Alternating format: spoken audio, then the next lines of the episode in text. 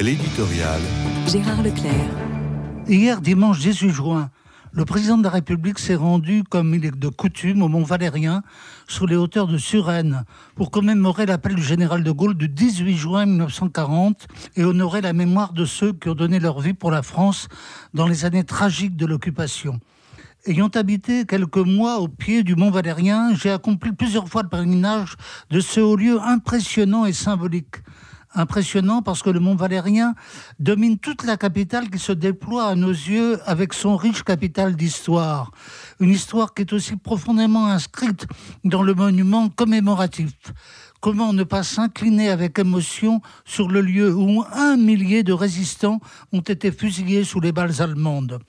Emmanuel Macron s'est rendu dans la crypte où sont inhumés plusieurs compagnons de la libération.